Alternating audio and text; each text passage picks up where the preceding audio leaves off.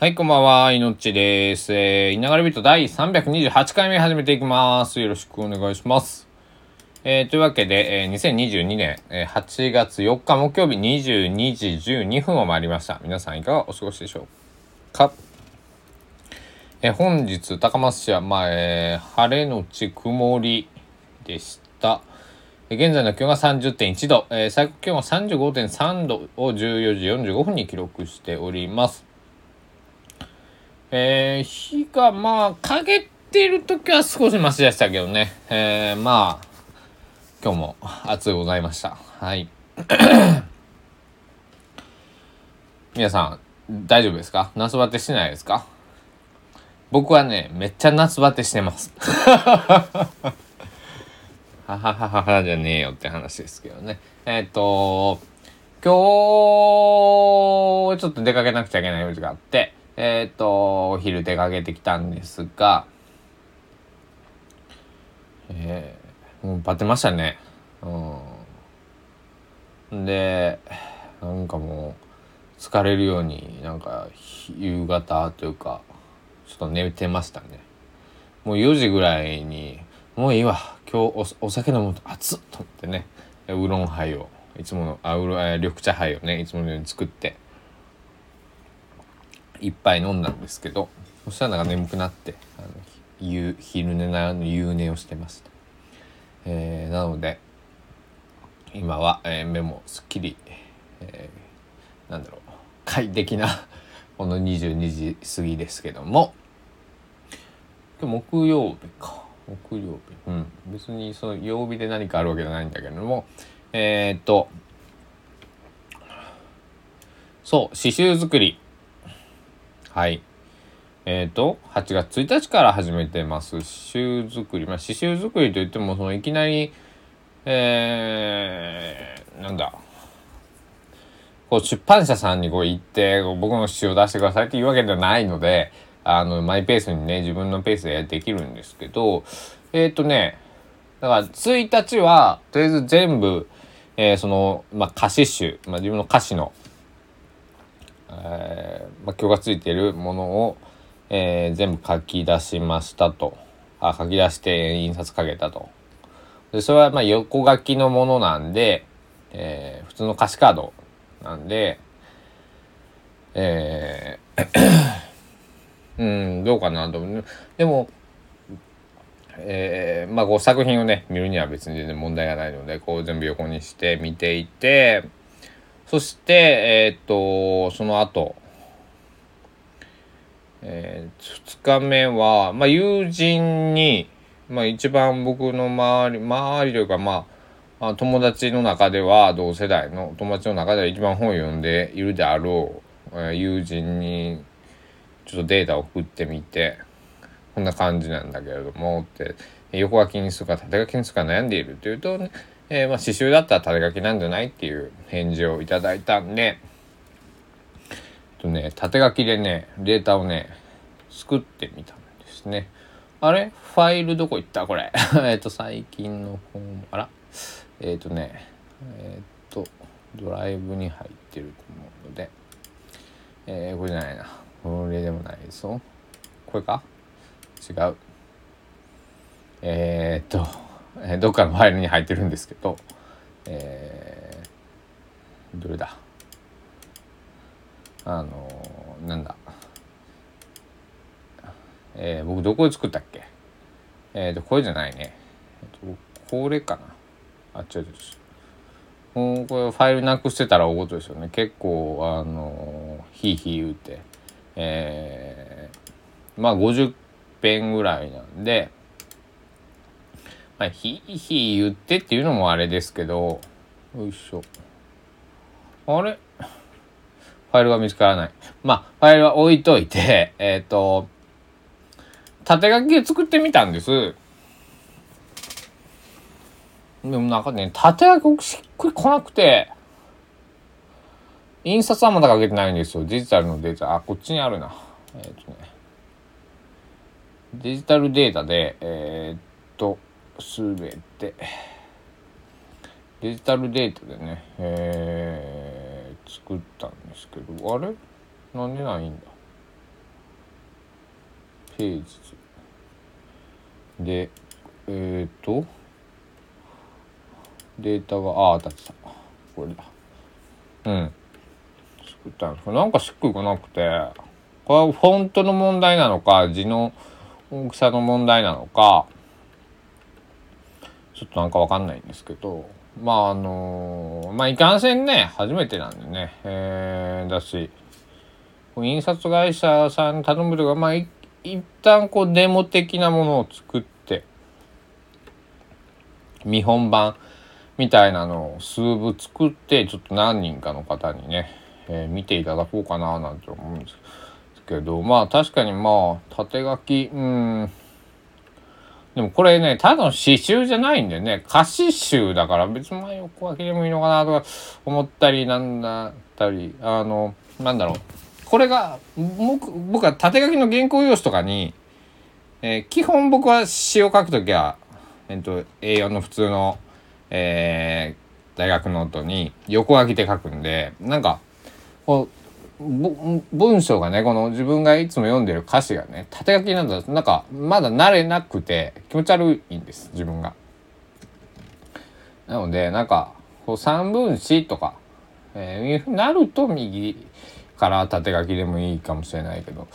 歌詞だからなと思って。で自分も書いたのも横書きで書いたしなと思ってね、えー、まあえー、2バージョン作ってみてちょっと自分で家で印刷かけて2パターンちょっと見比べてみようかなとは、えー、思っています。うん。ね、そしたら全然経費もまあまあ、えー、紙とね、えー、インク代だけで済みますから、えー、50まあ量まあ30ページずつぐらいかな30枚ずつぐらい A4 を半分に折った、えー、サイズでちょっと考えているので。まあ、えー、2 in 1でね A4 の、えー、横横に2 in 1で印刷してみたいな、まあ、そんな感じで、えー、考えております。またまああのこれね出すのはねほんとねあのあれですよ。ほんと多分もう寒くなってからになりますんでえー、けどいろいろね、えー、時間があるうちに作っとかないとなと思って、えー、早めに今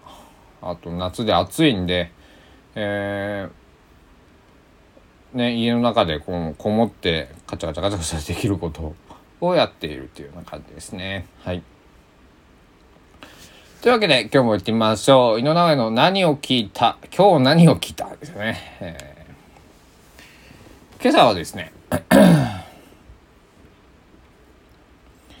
えー、佐野元春さんの「フルーツ」っていうアルバムを聴いてその後、えーまあ、出かけて、えー、帰ってきて「えー、ナイアガラトラングルボリューム2の中に入っている佐野元春さんの「マンハッタンブリッジに佇んで」っていうこの曲は僕とても大好きで、えー、この曲聴きたいなと思って聴いてあこれもえっと今日は全部全部じゃないな1個以外はえっとデジタルですけどでその後佐野元春さんザ・コヨテバンドの、えー、今どこっていう最新のアルバムと、まあ、一つ前のエンターテインメントってアルバムを聴きました。えっ、とね、リリースされてから一度聴いて、えっとね、この今どこの方は僕2回目でしたね、聞くのね。エンターテインメントってアルバムは数回聞いてます。はい。でも今日、改めてこう続けて聞いてみたんですね。最近の、ええー、と、今どこが最新作で、1個前がエンターテインメントって言っても、えっと、2ヶ月ぐらいしかこう違わないんで、2枚組で出るかもしれないとかって言ってたような、えー、流れになってるので、聞いてみたんですけど、めちゃくちゃ音が良くてなんだろうすっごい音がいいなと思ってバランスもそうだし音がいい。音がいいってことは演奏がいいってことですね。演奏がいいってことはこうスキルが演奏スキルあとそのバンドとしての一体感がものすごく良かったですねもちろん佐野さんのメロディーやリリック詩や、えーまあ、歌ももちろんそうなんですけどなんか、うん、曲なんだろうな作品としてやっぱりものすごくすごいすごいです。うん、なので結構どの世代にも楽しめるアルバムだと思います？この2枚は。うん、あのこうオーソドックスなロックンロールというかポップスというかあそういうものもあるし今風な音も入ってるし、えー、うん。ものすごくあの年齢問わずね佐野元春さん、まあ、66歳67歳の、えー、3月で67歳ですけども、えー、まだまだ現役桑田佳祐さんとかと同い年ですからね、えー、まだまだ、えー、サザンの新曲も聴きたいし、えー、佐野さんの新曲もいやライブもねきたいし、えー、ね。こんな、えー、音楽をあデジタルで聴いてでえっ、ー、と A 面で恋をして、えー、ナイアガラトラングルボリューム2の A 面で恋をしてとえっ、ー、とイエローサブマリン温度特別編。これは、えーと、歌ってるのは金沢。金沢明子さん。まああの大竹さんのえっ、ー、とえー、プロデュース。なのかな。この、えっとえー、EP、えー、レコードが解きまして。よいしょ。これをレコードで、えー、聞いてた聞こうと思って袋開けたら落としちゃって、えー、傷が入って新品のレコードに傷が入りました。もうショックでね。泣きそうだったんですけど、えーまあ綺麗に掃除して、えー、プレイヤーかけると音飛びしなかったんでほと思ってほっとしました。あの傷がギャッといってるんですけど。えー、まあもう音飛びしなかったんでまあいいやと思ってね。えー、まあ、CD 落とすことももちろんありましたけど、まあ、レコードの方が大きいんでね、あの持ちにくいし、えー、まああのうちの父なんかレコード世代ですけどあの全部 CD に入れ替えてましたからえー、やっぱ CD の方が手軽だしまあ音もまあなんだろう。まあ針とかね変えなくていいし埃も取らなくていいしね。あのやっぱり CD っていうその媒体に、まあ、レコードが出てあごめんなさい CD が出て8年ぐらいで多分8年9 7年ぐらいか82年に出て89年にはまあソニー当時え、ソニーはもうレコードの、えー、販売、えー、作成をやめたんで7年で急激に入れ替わったんで、えー、やっぱりレコードっていうのを落としたり、まあ、針を変えなくちゃいけなかったほこりを取ったりとか、え、すごく面倒くさい、え、アイテムではあるなとね 僕もこう最近レコード楽しんでるんですけどすごく思いました。で今回のやつなんかね別に新品なんであのまあ、生産限定版なんで、あの、もうほとんど売り切れてる、えー、ところばっかりなんですけど、えー、まあ別に買おうと思ったらね、まだ、えー、手に入るとこあると思うんですけど、えー、ね、昔の、えー、もう絶版で全然貴重なやつとかをね、ガシャンとかやっちゃうともう、ショックでたまりませんよね、本当にね。うん、これを僕、小学まあ、中学校とか高校とかでねあのレコードの時代に生きてたらもう泣いてただろうね。うん、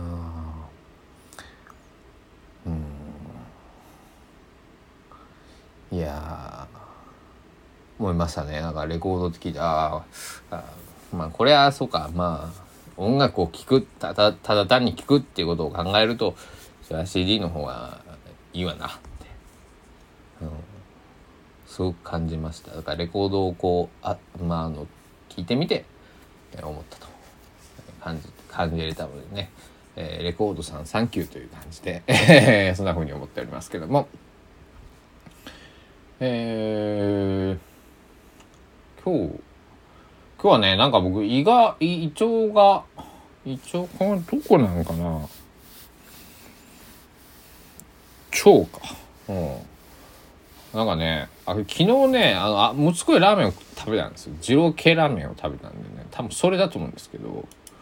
えらいもたれてまして、うん、まあそれ自分のせい。しょうがない。あのこんなもの食べた自分があれなんですけど。夏になるとねあの二郎系のラーメンが僕は食べたくなってあんま冬は食べたいと思わないですけど。まあ高カロリーじゃないですか。で夏汗かいてああ腹減ったな一郎食うか。みたいなね。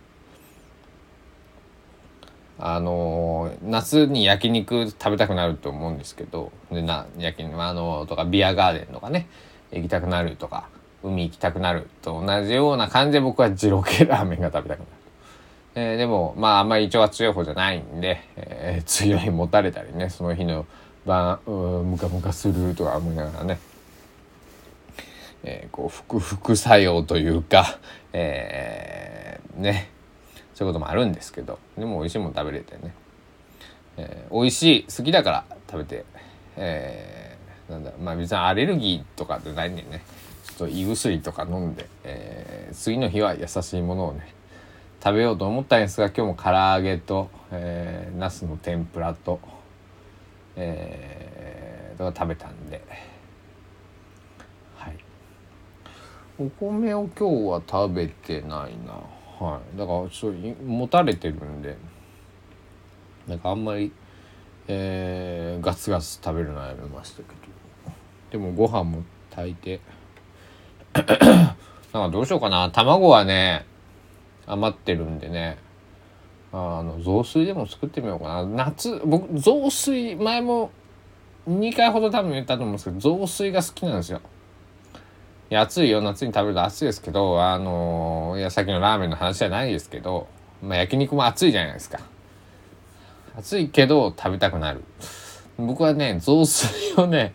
えーあ夏の暑い時に「あ暑い」って言いながらね食べるのは結構好きなんですね、えー変わってるなって思ったみ、えー人今ね正解です。あのーさっきも僕お酒をその緑茶杯を今何杯目かな？3杯目かな、えー飲んでる間に、えっと、クラフトボスのなんかフルーツオレが新しく出てたのでそれを買ってきていて、えー冷蔵庫に入れてたんでそれをね、えー緑茶杯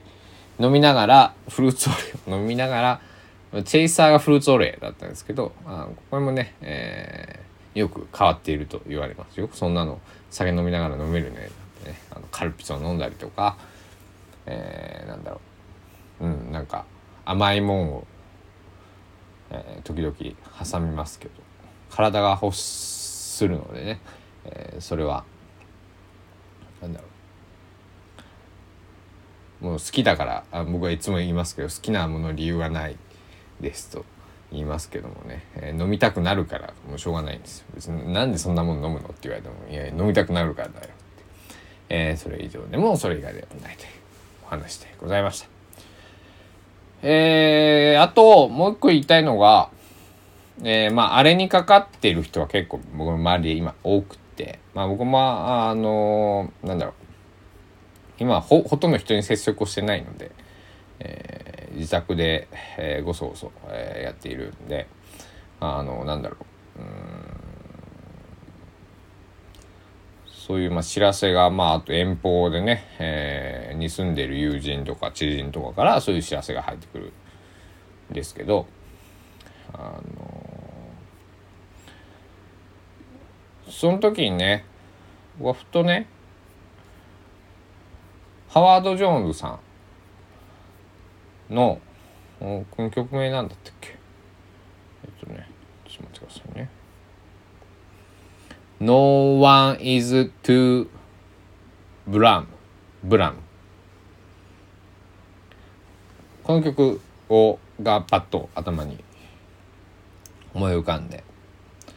これなんかねあのー訳す人が違う方はなんか悲しき物語みたいななんかそんな風にえー訳されてるみたいなんですけど僕はまあ尾崎豊さんからこの曲を知って尾崎豊はこの曲を誰のせいでもないっていう風に訳したんです。で、えーまあくしくも彼が、えー、一番最後のツアーになったザ・バスツアーって1991年平成3年ですねに回っていたツアーのうんとオープニングそのステージ上がるまでの中の BGM で、えー、この曲も流れていったというところなんですけどまあその尾崎豊は二十歳になって1985年の11月29日に20歳になりました彼は。でその前の日にサードアルバム3枚目のアルバム「壊れた扉か」をリリースし、えー、その、まあ、ツアーの最中で、えー、まあ二十歳になって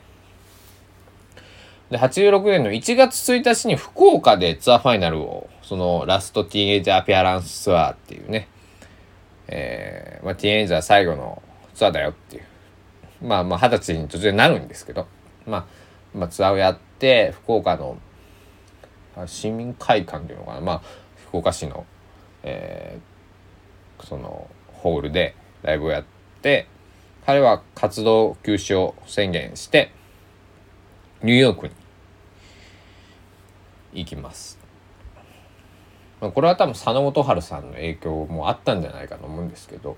佐野さんもね1983年の、えー、春頃から1年間、えー、ニューヨークに行って「えー、ビジターズ」っていうアルバムをニューヨークで全部録音して、えー、帰ってくるんですけど尾崎は1年ぐらいだいたいいてそこでまあ、えー、ドラッグ覚醒剤、えー、を覚えてしまったと言われているんですけど、まあ、それは置いといて。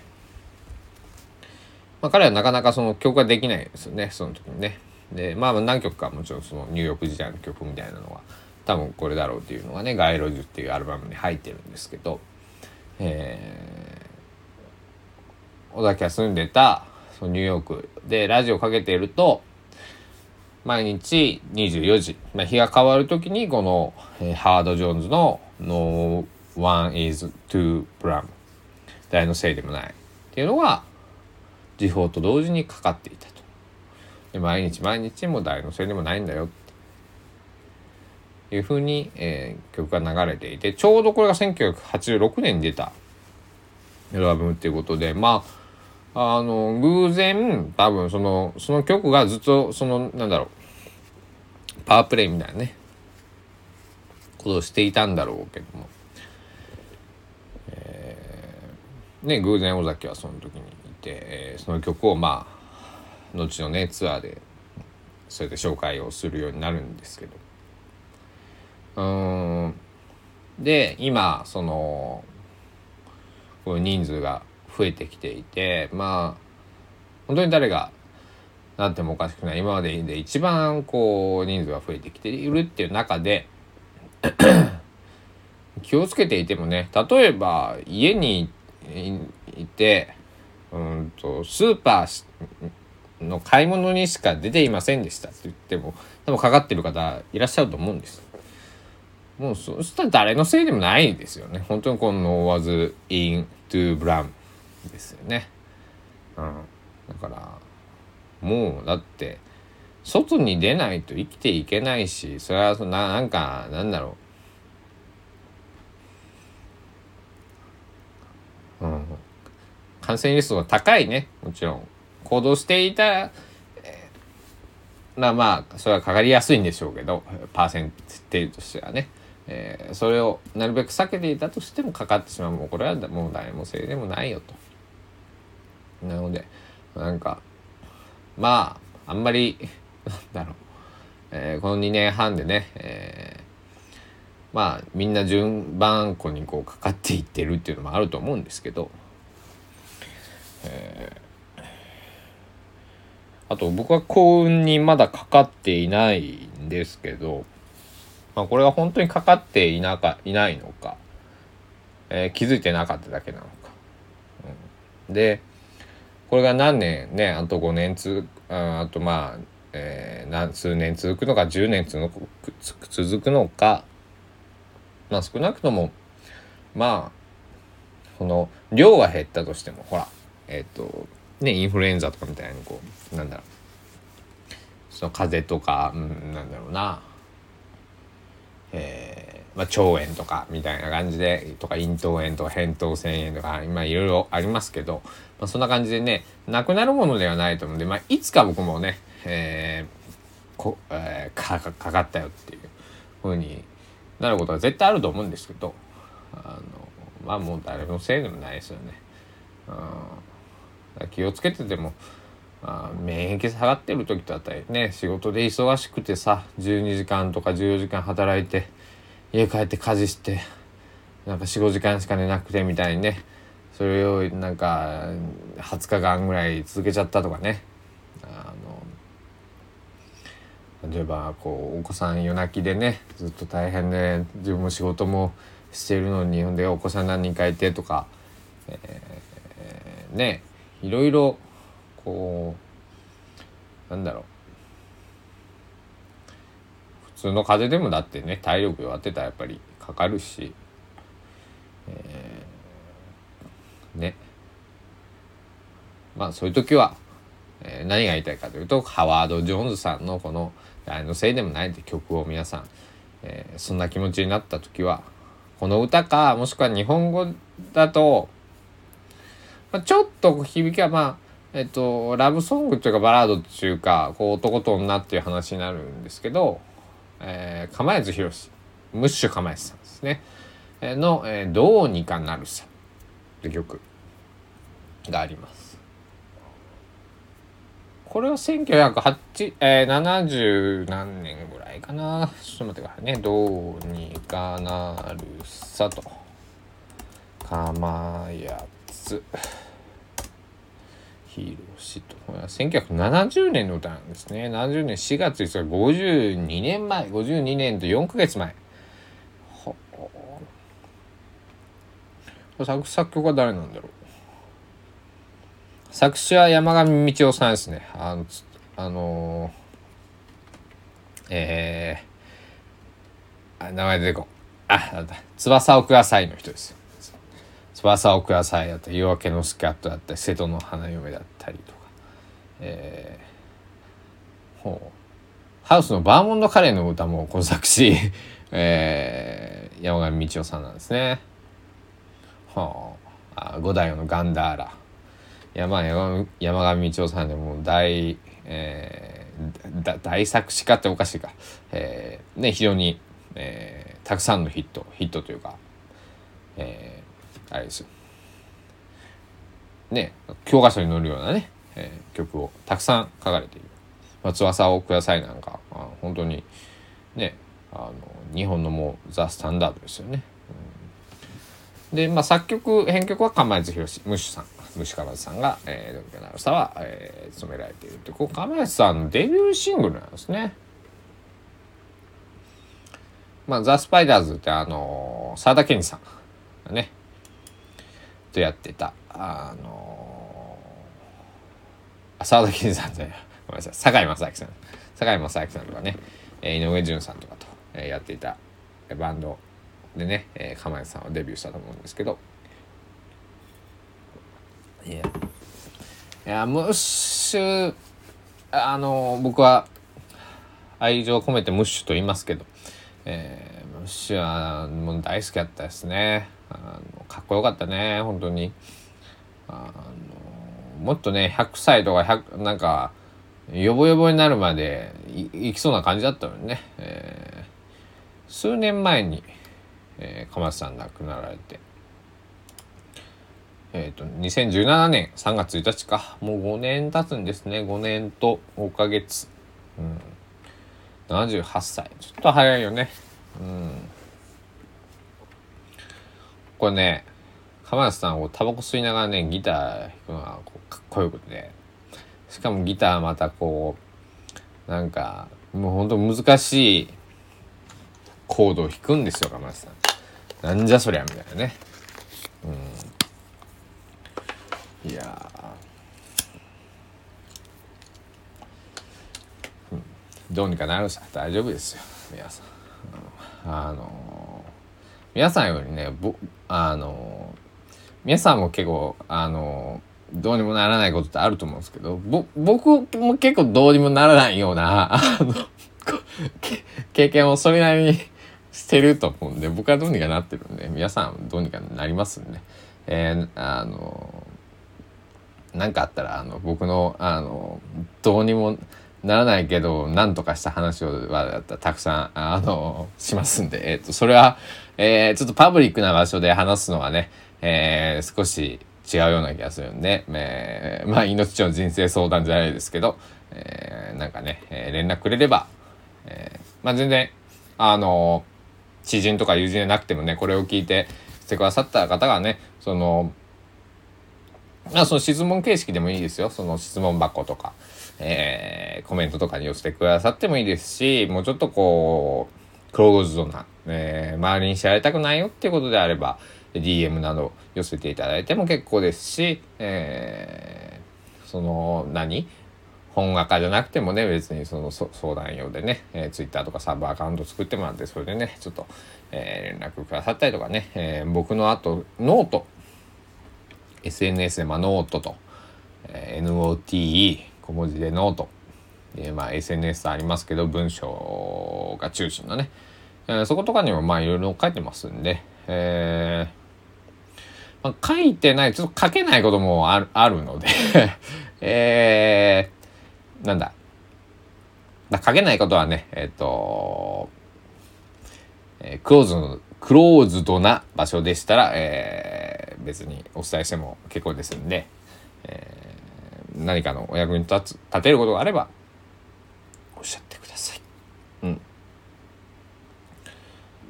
そう、夏休みでしょ？今、学校が。えー、ひょっとしたらね、その、この夏休み携帯電話を、スマホを買ってもらったとか、例えばパソコンを買ってもらったとか、えー、今だったら、うん、なんだろうな、そういうパソコンに触れるような施設とかあったりするじゃないですか。まあ、公民館的なところにパソコンがあって、子供も使えるよ、みたいなね。使いに来ていいよ、みたいなね、とこあると思うんですけど、そういうところとかで、えー、僕のこのスタンド FM に出会ってくれた方で、えー、まあその、まあ、これはちょっとねあのまた改めて話したいなと思うんだけども2回で止まっちゃってるんでスタンド FM ね僕が、まあ、不登校していた、えーまあ、きちんとした不登校っておかしいですけど、えー、理由の、えーそまあ、それはしょうがないっていう理由での不登校は中学校の、えー、2年9ヶ月間。で、高校の時は、うんと、2年ぐらい行ってなかったのかな。まあ、これはね、あのー、あのー、行きたくなかったから行けなかったっていう。その、なんだろう、勉強する気が起きなかったっていう意味での、行きたくない。なので、えー、別に不登校を選んだってわけではないんです。選んだでは、しょうがない理由じゃなくて、自分の意思で、なので、うんまあ、もちろん中学校の時の自分もの意思でもちろんさ学校には行かないんだけれども、えー、のっぴきならないもちろんまあいじめられていたっていうのがあって、えー、行かなかった行けなかったんですけど、えー、そういった話もねまああの若い方うん10代の方ひょっとしたらもう僕があいじめられて学校に行けなくなった一番最初小学校3年生だから9歳かなだったわけですよ。だから1桁。えー、9歳の方も今多分スマートフォン持ってる方も多いだろうと思います。うん、で、スタンド FM にね、どんだけその 9, 9歳、えー、まあまあ小学生の方がいるのかわかんないし、けれども、そういう情報がね、えー、スタンド FM もわかんないんで、えーなんだろうね。あその、もし、そういう子、そういう風にちょっと苦しんでる子が今聞いてくださってるというのであれば、まあさっき言ったように釜安さんじゃないですけど、まあどうにかなるので、でもどうにかなるためには、結局でもでも自分が動かないと、どうにもならないんで、えー、学校に行かないとかね、だから学校に行ってるのを行かないっていうふうにするとか、何か、えー、例えばじゃあ家の中まあ僕は自宅にいることができたんですけど、あの別にまあ家族は、まあ、黙ってるわけじゃなかったけど、まあ、家にいさせてくれたんで家に入れたけど学校に行かないなら家を出てけみたいになってるんだったら逆にそれだったら出た方がいいと思うし、うん、出ても今だったら昔と違ってそういうふうなそのなんだろう民間の施設でもそういうふうに助けてくれるようなね、えっと、たくさんあります。なので、えっと、なんだろうそういう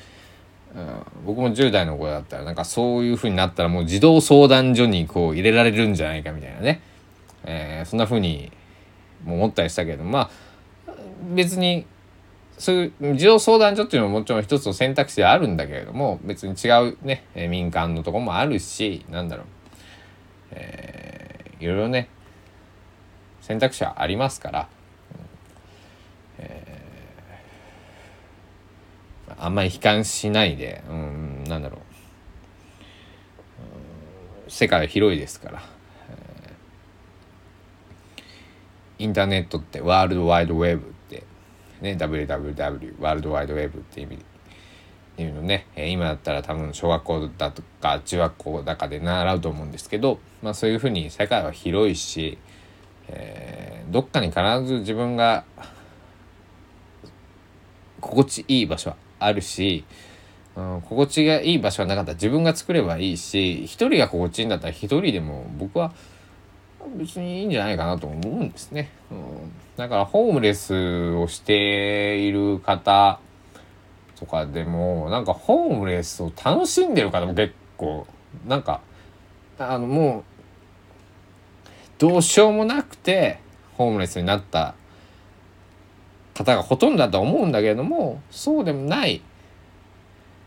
なんか家もあるしお金もあるんだけども俺はもうなんかそうじゃなくてもうここでもうここで暮らもうこういう生活がしたいなみたいな方もね言うしもうちょっとこう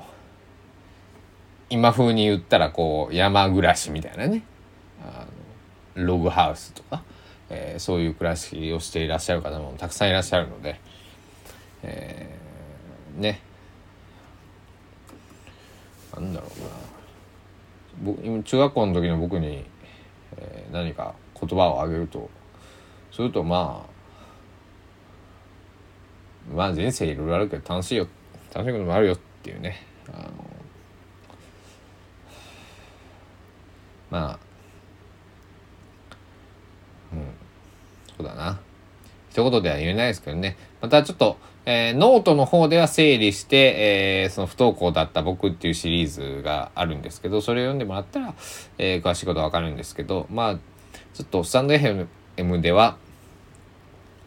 語ると言って2回しか更新をできていないので、えー、またしかるべきタイミングでね、えー、そういったことにも触れていければなと思っております。というわけで、えー、いながらビート第328回目いかがでしたでしょうか？今日も長く喋っちゃいましたね。38分。長尺でした。皆さん、ご清聴ありがとうございました。僕もちょっと喋り、あ珍しく喋り疲れました。はい。えー、というわけで、また明日お会いしたいと思います。今から僕はどうしようかな。ちょっと洗い物でもしようと思います。というわけで、えー、いのっちこと井野直哉のいながらビート328回目でした。ご清聴ありがとうございました。バイバイ。